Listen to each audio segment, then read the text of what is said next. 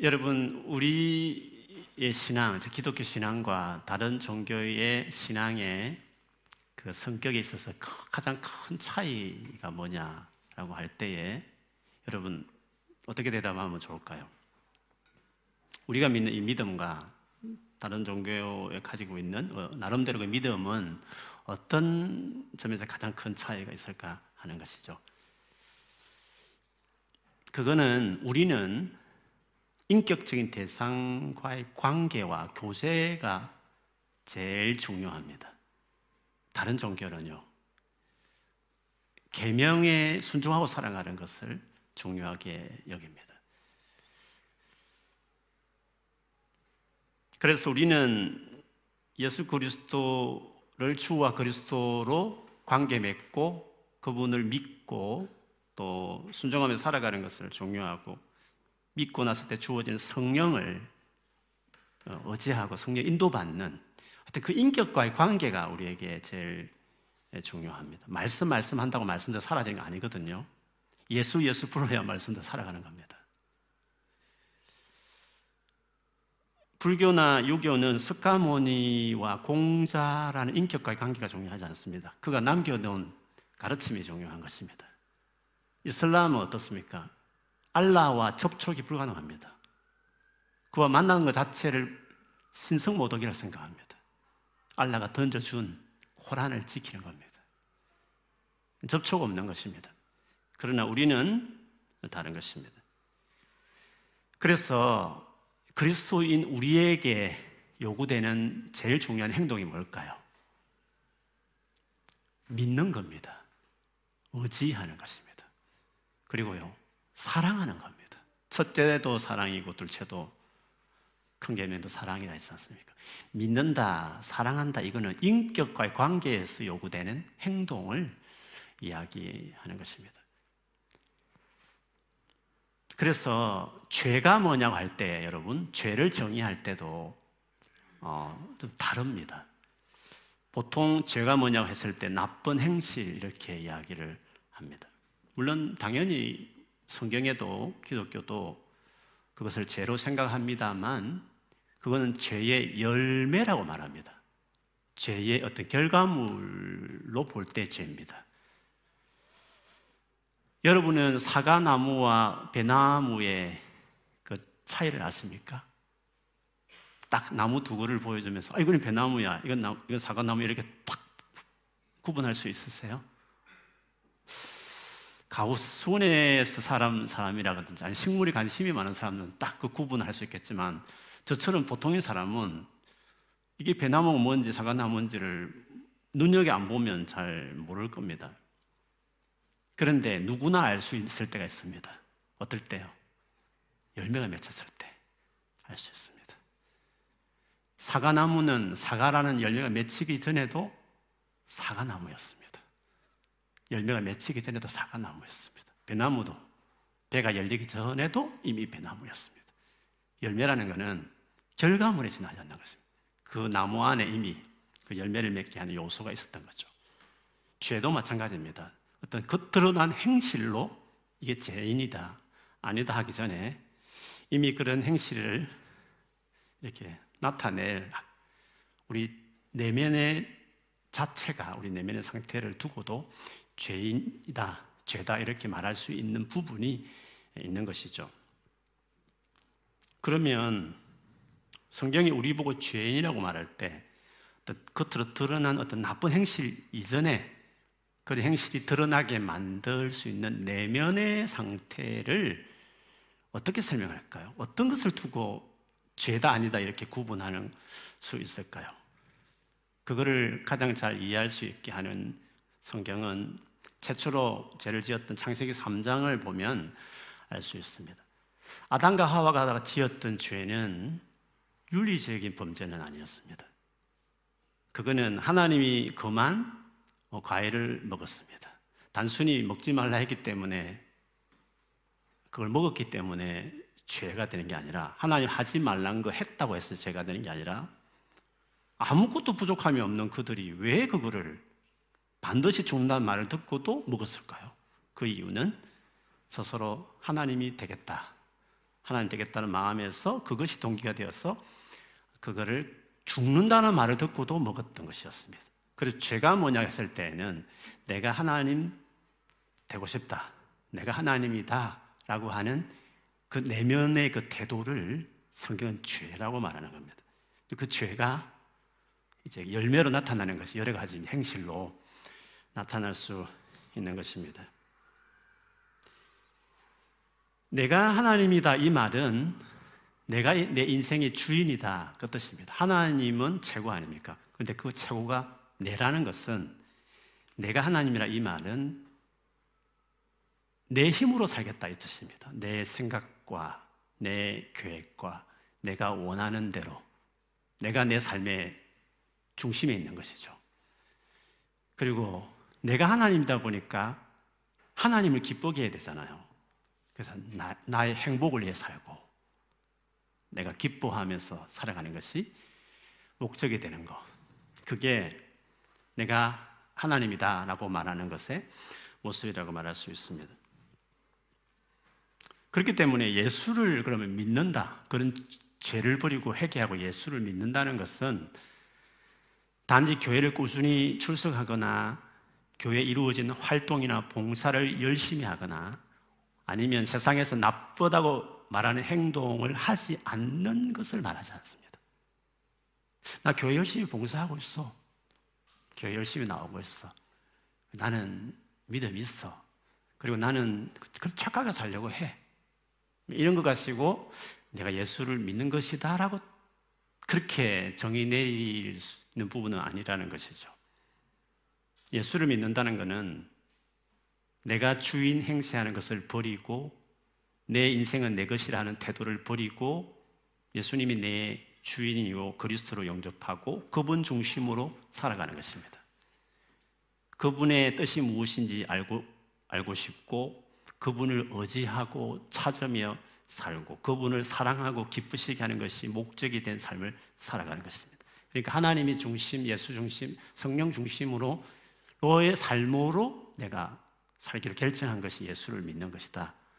어떤 윤리적인 개념, 종교적 열심의 문제가 아니라 누구 중심이냐, 인생의 주인이 누구냐, 그것이 회개한다, 죄다 혹은 예수를 믿는다라는 것에 가장 중요한 기준점이 돼야 된다는 것입니다. 누가복음 18장 8절과 14절에 보면 어, 여러분 잘 알 겁니다. 두 사람이 성전에 올라가서 기도한 장면 나오잖아요. 한 사람은 바리새인이고 한 사람은 세리였습니다. 근데 바리새인은 기도할 때 이런 기도를 했습니다. 하나님 감사합니다. 나는 남의 것을 빼앗는 자나 불의한 자나 간음하는 자와 다 같은 다른 사람들과 같지 않으며 더구나 이 세리와도 같지 않습니다. 그러니까 윤리적으로 깨끗하게 살았다는 것입니다. 바르게 살려고 했다는 것이죠. 그리고 이어서 나는 일회에 일주일에 두 번씩 금식하고 내 모든 소득의 11조를 바칩니다. 우리 시 하면 교회 열심히 어떤 교회라는 기간에 열심히 뭔가를 했다는 뜻입니다. 반면에 세리는 멀찍이 서서 감히 하늘을 우러러 보지 못하고 가슴을 치면서 아 하나님 이 죄인에게 자비를 베풀어 주십시오 라고 말했습니다. 그때 예수님이 이 두 사람을 가지고 이렇게 말합니다. 내가 너에게 말한다. 어렵다는 인정을 받고서 자기 집으로 내려간 사람은 저 바리세파 사람이 아니라 이 세리다. 어렵다, 바르다, 옳다라는 기준이 주님의 기준이 우리가 생각하는 기준하고 다르지 않습니다. 우리가 하는 기준은 뭡니까? 진짜 죄 안 짓고 정말 헌금 많이 하고 열심히 기도하고 열심히 교회 봉사하고 이런 것이 주님이 우리 편 같고 우리를 위할 것 같고 그럴 것 같지 않습니까? 근데 주님은 그렇게 살았던 바리새인보다도 세리 이 세리를 어, 더 어렵다 옳다라고 말했다는 거죠. 세리가 잘한 게 뭡니까? 세리는 그 하나님을 간절히 찾았던 겁니다.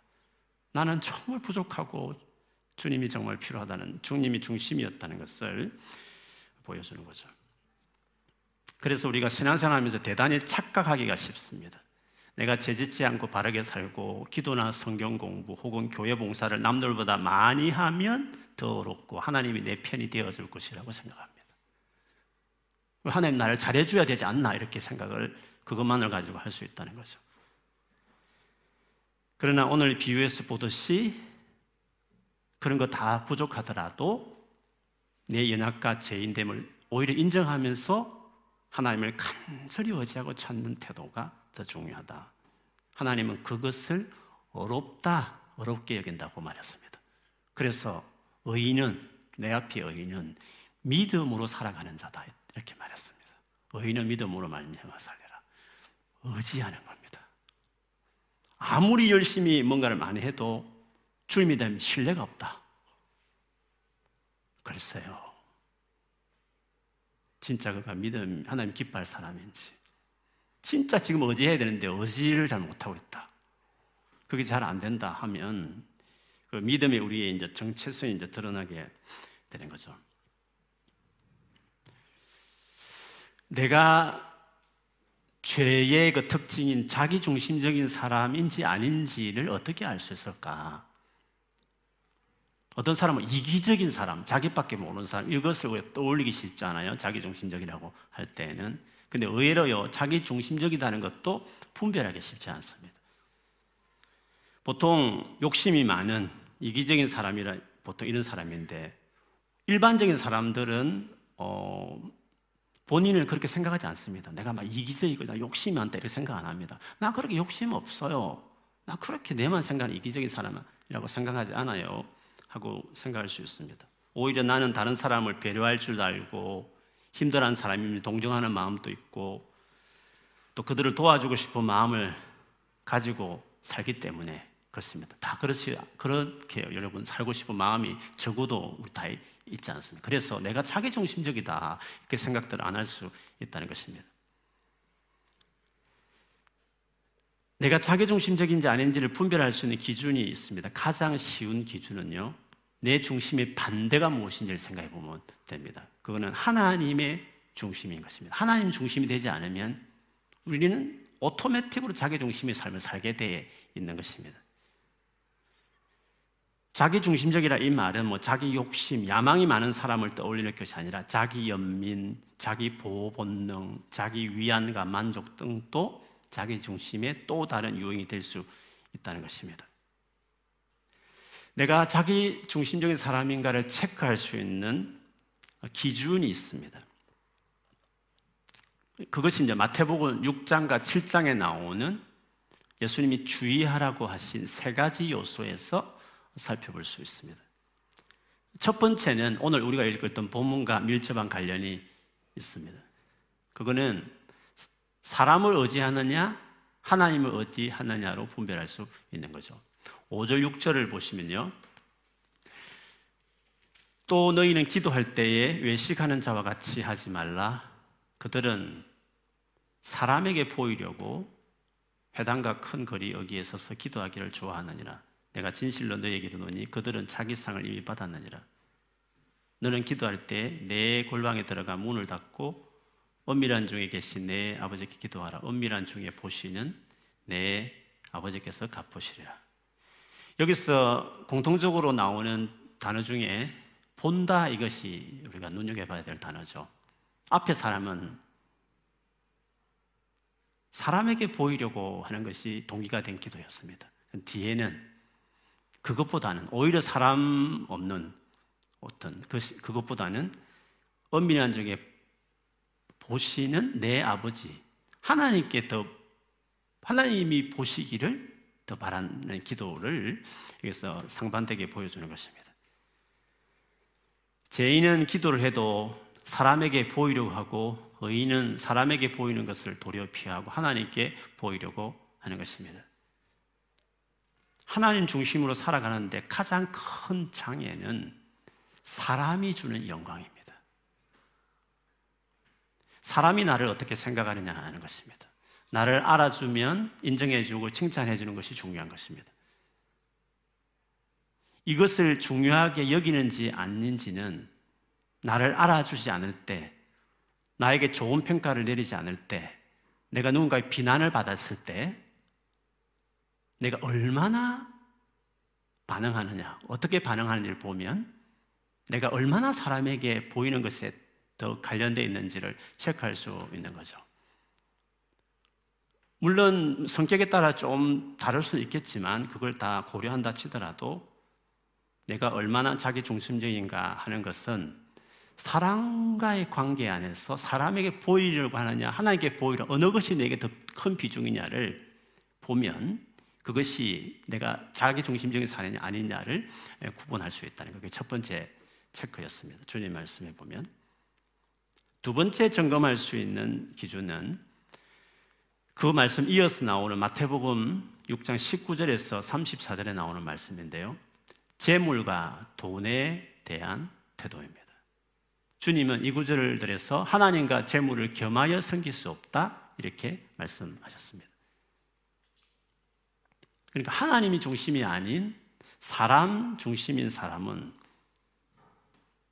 하나님이 딱 중심이 되지 않은 사람은 사람 중심이 되잖아요. 자기 중심이 되는데 자기 중심적이 되는 사람이 재물의 욕심이 가지는 사람이 됩니다. 하나님이 중심이 되는 사람은 어느 정도 만족이 되기 때문에 괜찮은데 그게 잘 안 되는 사람은 결국 하나님이 안 되면 어디로 기울게 되어 있냐면 재물로 기울일 확률이, 확률이 많다는 거죠. 그래서 하나님 중심이 아닌 사람이 하나님 대신 하나님이 없기 때문에 대신 붙잡을 수 있는 게 뭐냐면 일단 사람을 붙듭니다. 조금 전에 말한 겁니다. 사람이 뭔가 중요한 겁니다. 그 다음엔요. 그 다음에 이제 재물이 이제 중요하게 되는 것입니다. 왜냐하면 재물이라는 것은 경험상 볼 때 세상을 더 편하게 살 수 있고 또 많은 사람들이 부러워하는 뭔가를 대상이 되기 때문에 그렇게 되는 것입니다. 재물을 섬긴다고 할 때 또 어떤 사람들은 나는 그렇게 돈에 욕심이 없어요. 나는 그렇게 부자가 되고 싶은 마음이 없어요. 이렇게 생각하면서 나는 재물을 섬기지 않아요. 라고 생각할 수도 있습니다. 그런데 예수님이 재물과 하나님을 섬길 수 없다고 말씀하시면서 이어서 하신 유명한 말씀이 있지 않습니까? 그게 뭐였죠? 무엇을 먹을까, 마실까, 입을까를 염려하지 말라 했습니다. 무슨 말이냐면 염려가 많은 것은 재물을 섬기는 겁니다. 왜 염려하죠? 재물이 없으니까. 그러면 하나님을 의지하지 않고 재물을 의지했다는 것이 표가 나는 것 아닙니까?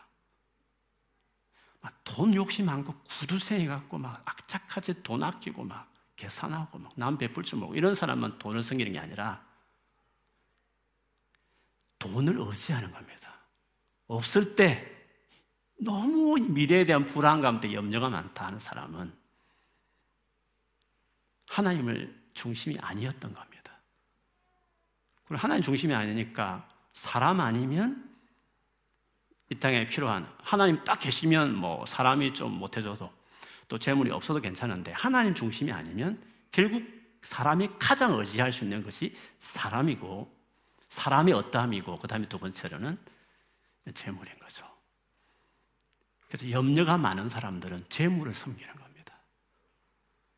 재물이 있으면 염려하지 않는데 재물이 없으니까 염려하는 거니까 그 재물이 있고 없고가 지금 중요한 거니까 결국 재물을 섬기는 사람이라는 뜻이지 않겠습니까? 하나님을 의지하는 사람은 돈이 없어도 염려하지 않는다 했습니다. 날아가는 새를 먹이고 하루 피었다가 쳐서 아궁에 들어갈 그 하찮은 풀도 먹이시는 하나님을 믿는 사람은 그 하찮은 것도 책임지시는 하나님을 믿는 사람들은 조금 힘들긴 한 걱정은 되어도 그렇게 염려하지 않는 거죠. 세 번째로 내가 자기 중심적인지 아닌지를 체크할 수 있는 기준이 있습니다. 그게 산상순이 마지막 부분이죠. 마태복음 7장 1절에서 12절까지 하신 말씀이었습니다. 내 마음을 힘들게 하는 다른 사람들의 허물과 잘못에 대해서 어떠한 반응을 보이느냐를 통해서 알 수 있습니다. 주님 말씀대로 비판한 쪽으로 말하고 행동하면 자기 중심적인 사람이고 구하고 찾고 두드리는 에게 후하게 주시는 하나님처럼 내가 대접받고자 하는 대로 그, 사, 그 마음처럼 다른 사람을 대접하려고 하는 태도를 보이면 하나님 중심이라는 것입니다. 내게 상처 입히는 악한 사람에게 악으로 갚지 않고 하나님과 예수님처럼 선으로 앞, 악을 갚아서 이기려고 하는 사람이면 하나님이 중심인 것입니다. 이 세 가지 부분에 있어서 가장 두드러지게 자기 중심적인 모습을 보였던 부류의 사람은 예수님 당시에 누구였습니까? 바리새인이었습니다. 요한복음 5장 44절에 보면 예수님이 그들에게 한 말이죠. 너희가 서로 영광을 취하고 유일하신 하나님께로부터 오는 영광은 구하지 아니하니 어찌 나를 믿을 수 있느냐? 예수를 믿는 것과 사람의 영광을 구하는 것은 같이 못 가는 겁니다. 사람의 어떤 뭐에 너무 매여 있으면 사람 중심이었다는 겁니다. 그것이 뭐 조금 관련이 우리 삶의 중요한 부분이 하지만 하나님이 중심인 사람은 그거를 매니지 할 수 있는 거죠. 누가복음 16장 13절 14절에도요. 예수님이 하신 말씀입니다. 집 하인이 두 주인을 섬길 수 없나니 혹 이를 미워하고 저를 사랑하거나 혹 이를 중히 여기고 저를 경히 여길 것입니다. 너희는 하나님과 재물을 겸하여 섬길 수 없느니라. 바리새인들은 돈을 사랑하는 자들이라. 이 모든 것을 듣고 비웃거늘. 그들은 바리새인들은 돈을 사랑했다. 이렇게 말했습니다. 그리고 나머지 사람들의 허물과 잘못에 대해서 정죄하고 판단했던 것은 바리새인들이 너무 잘했다. 너무 그렇게 판단했다는 걸 여러분 잘알 것입니다. 바리새인들은 자기가 하나님 중심이라고 생각했지만 이 세 가지 영역에서 다 사람에게 어떤 보이려고 하는 사람이 주는 뭔가가 자기의 중요한 요소였고 그것 따라서 왔다 갔다 하고 그 다음에 재물 어떤 어려움이 있을 때 염려 부분 그리고 다른 사람의 허물과 잘못에 대해서 내가 어떻게 반응하는지 정말 선으로 악을 이기라고 하는 대접하는 게 아니라 그냥 쉽게 하는 비판하고 수군거리면 나가버리는 것인 경우에는 하나님이 중심이 아니고 하나님 중심이 아닌 인간적인 자기 중심인 사람의 표현이죠. 근데 이거는 죄인인 우리가 너무 흔히 하는 겁니다. 그렇지 않습니까? 저도 돌아보면 다 그렇습니다. 근데 예수를 믿고 나서 믿음이 자란다는 것은 이 세 가지 영역에 있어서 달라지는 것이죠. 첫 번째와 두 번째, 즉, 사람과 재물과의 관계에서 내가 보여주는 태도는 하나님이라는 이라는 그 인격과의 관계와 관련되어 있습니다. 하나님이란 그 존재 자체와 관련되어 있습니다.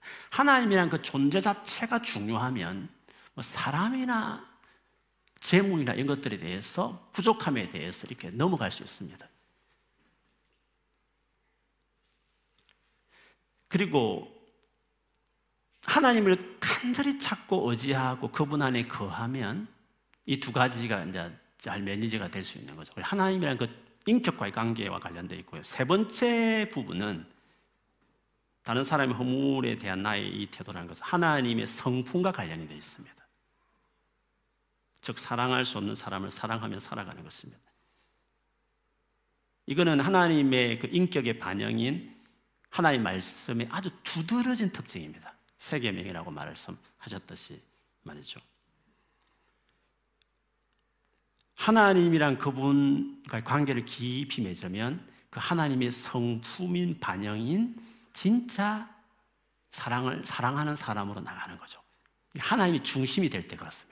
하나님 중심이 중심이 되면 될수록 사람에 대해서 좀 떨어져 나와서 하나님만 보시면 된다. 하나님이 나를 알아주시면 된다. 이것이 자기 삶의 세틀이 되는 거죠. 사람에게 대해서 집착하거나 사람의 어떤 말과 행동에 대해서 그렇게 휘둘리지 않는 거죠. 그리고 이 땅에 필요한 것들, 수없이 살아갈 평생에 필요한 것들이 부딪히는데 그것에 대해서 그렇게 염려하지 않는 것입니다. 대충 살아가는 게으르게 산다는 그런 말씀을 드리는 게 아닙니다. 이 마음의 태도를 말하는 것입니다. 그리고 우리는 평생에 살면서 수없이 나를 힘들게 하는 사람들을 만납니다. 쉽게 비판할 수 있습니다. 근데 하나님은 뭐라고 말했습니까? 하나님은 죄인들을 어떻게 다루었습니까? 그런 하나님의 중심의 인격이 되는 사람은 어떻게 될까요? 다르죠.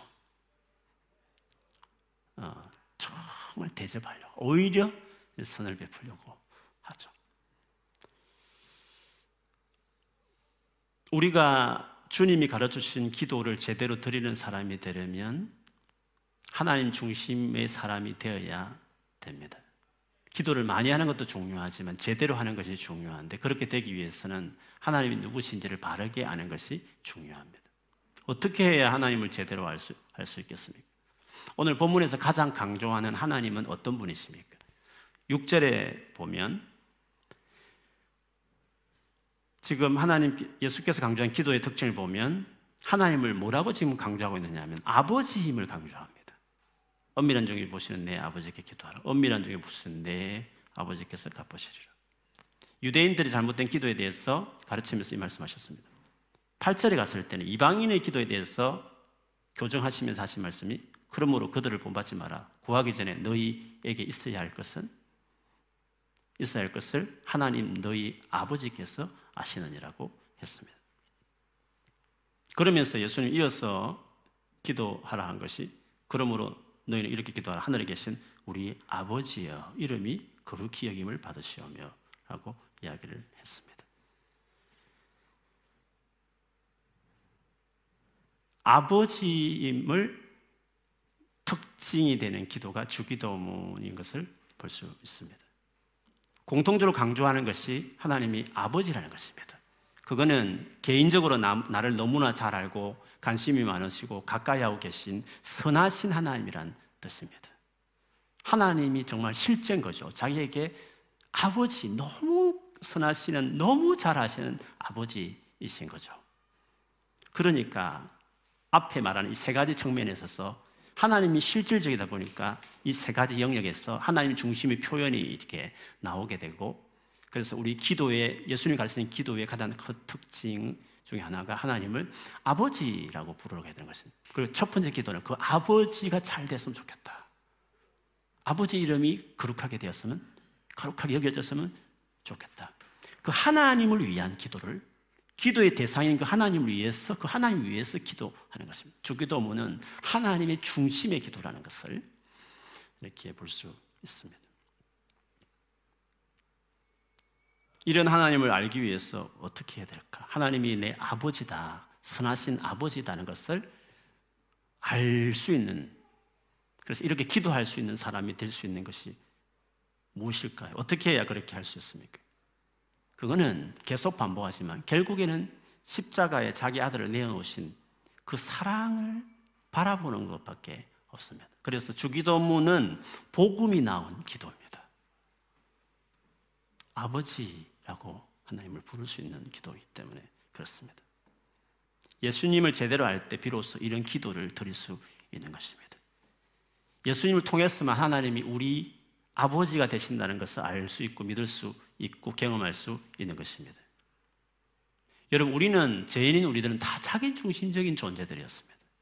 특별한 사람들만 이런 문제를 가지고 있는 것이 아니라 저를 비롯해서 모든 사람이 사실 다 이런 문제를 가지고 있었습니다. 우리는 사람에게 매여 있던 사람이었고, 우리는 재물에 매여 있었던 사람이었고, 우리는 끊임없이 나를 힘들게 하는 수많은 허물에 대해서 쉽게 판단하기에 자동적이었던 사람이었습니다.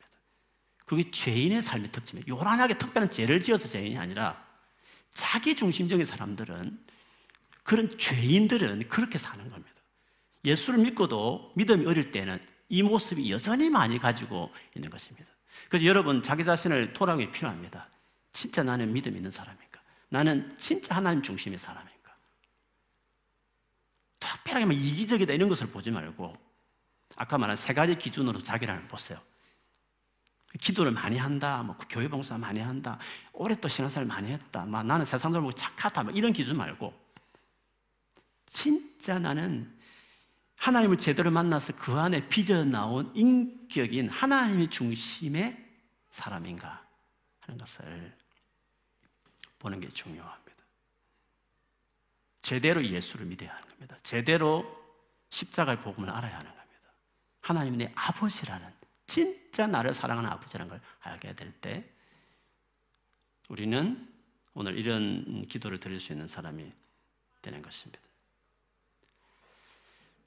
우리가 자기중심적인 사람에서 극복할 수 있는 길은 하나밖에 없죠. 하나님이 인자하신가 선하심을 아는 겁니다. 그거는 십자가에서 너무 드러났습니다.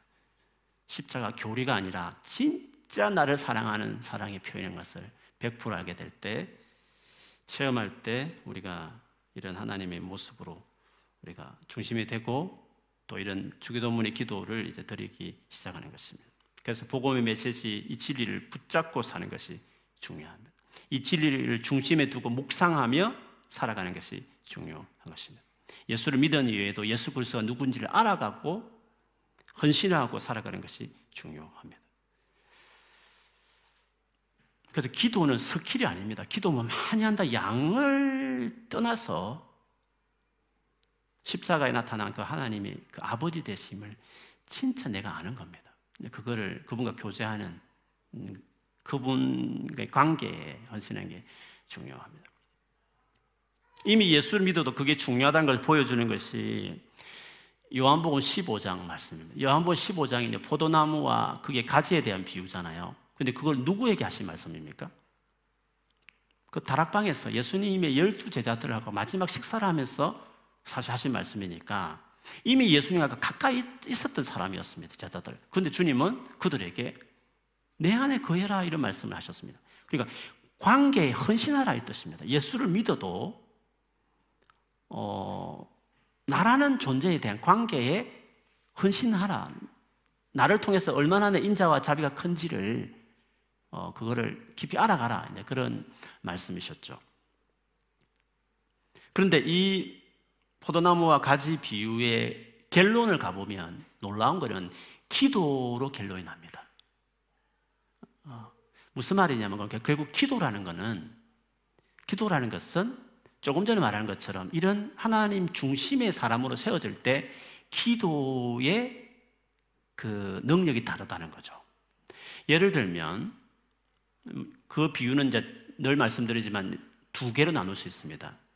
주님과의 관계 부분, 그 다음에 서로 사랑하라고 말하는 세계명과 관계 두 가지로 이제 하나님 사랑의 관계, 그 다음에 이웃 사랑 관계 이 두 가지도 포도나무 가지 비유 그렇게 구성이 되어 있습니다. 앞부분의 갤로가 같은 부분을 요한복음 15장 7절에 보면 이렇게 말했습니다. 너희가 내 안에 거하고 내 말이 너희 안에 거하면 무엇이든지 원하는 대로 구하라 그리하면 이루리라 말씀했습니다. 너희가 내 안에 거하고 인, 예수란 인격과 인격과의 관계를 중요하게 생각해요. 그리고 그러면 주님의 말씀이 우리 안에 거한다고 말해요. 이거는 성품이죠. 사람 재물은 주님과의 관계에 관련되어 있고 다른 사람의 허물을 보고도 도리어 대접하는 것으로 나가는 것은 그분의 성품의 반영인 말씀대로 사는 것과 관련되어 있는 거거든요. 이 두 가지 다 포함되는 거죠. 그런 사람들, 즉 하나님 중심의 사람들은 무엇이 내 원하는 대로 구하라 그러면 이룬다 그렇게 말씀하셨습니다. 그 비유의 뒷부분도 보면 이렇습니다. 결론은 이렇게 말했습니다. 너희가 나를 택한 것이 아니요 내가 너희를 택하여 세웠나니 이는 너희로 가서 열매를 맺게 하고 또 너희 열매가 항상 있게 하여 내 이름으로 아버지께 무엇을 구하든지 다 받게 하려 함이라. 내가 이것을 너희에게 명함은 너희가 서로 사랑하게 하려 함이라. 결국 서로 사랑하라는 이 하나님의 중심의 사람들이 나타나는 그 성품의 반영인데 이렇게 하게 될 때에 이런 열매 맺는 삶을 살게 될 때 내 이름으로 아버지께 무엇을 구하든지 다 받게 하려 함이라 이렇게 말씀을 하셨습니다. 그래서 결론적으로 기도의 출발이라는 것은 기도의 가장 큰 foundation이라는 것은 바로 내 중심에서 하나님 중심의 삶으로 turn하는 그쪽으로 더 많이 가는 삶을 살아갈 때 그게 가능한 것입니다. 근데 그것은 우리 힘으로 되는 게 아닙니다. 하나님을 떠난 사람, 즉 자기 중심적인 사람들은 하나님이 없으니까 일단 사람 붙잡아야 되고 재물 붙잡아야 되고 그 다음에 나를 힘들게 하면 그냥 비판하고 이게 일상적인 것입니다. 근데 복음을 통해서 하나님이 그 인자하고 선하신 하나님을 만나기 시작하면 사람에게 목매지 않고 재물이 없고 있음에 대해서 그렇게 연연치 않고 그리고 힘들게 하고 어려워도 비판하기보다는 하나님 전더 잘해주고 싶고 그렇게 하고 싶은 마음이 드는 거죠. 그런 하나님의 중심의 사람이 되면 무엇이든지 구하면 응답되는 것입니다. 기도는 그래서 기술이 아닙니다. 기도는 하나님과의 관계성과 같은 것입니다. 하나님은 우리로 하여금 진짜 기도의 사람 만들겠어. 복음의 사람으로 만드는 일을 아마 하실 것입니다. 지금 또 우리의 삶에 계속 그 일을 주님이 요구하게 되실 것입니다. 순종하시기 바랍니다. 그 여정을 가셔야 됩니다. 그래서 기도가 완전히 달라야 됩니다. 무엇이든지 구하면 주님이 들어주시는 그 정도로 기도의 차원이 다른 사람이 돼야. 적당히 착하게 살고 그냥 어느 열심히 봉사하고 이런 차원이 아니라 윤리적으로 깨끗하게 살고 도덕적으로 깨끗하게 살고 안 살고 종교적으로 열심히 있고 그의 차원이 아니라 성경에 말하는 하나님의 중심의 사람이냐 죄에서 떠난 자기 중심적인 죄에서 떠나 하나님 중심의 사람으로 내가 얼마나 이동하고 내 인격이 바뀌었느냐의 차이가 있는 것입니다. 그거는 우리 힘으로 되는 게 아니라 예수 이름으로 복음으로 가능하다고. 주님이 열심히 찾으면 주님 안에 거하면 주의 말씀이 들어옵니다. 그런 성품을 살게 합니다. 예수 이름을 계속 부르시기 바랍니다. 그래서 기도가 완전히 달라지는 기도의 사람으로 무엇이든지 구하니 응답받는 기도의 사람으로 나아가는 여러분 되기를 주의 이름으로 축원합니다. 아멘.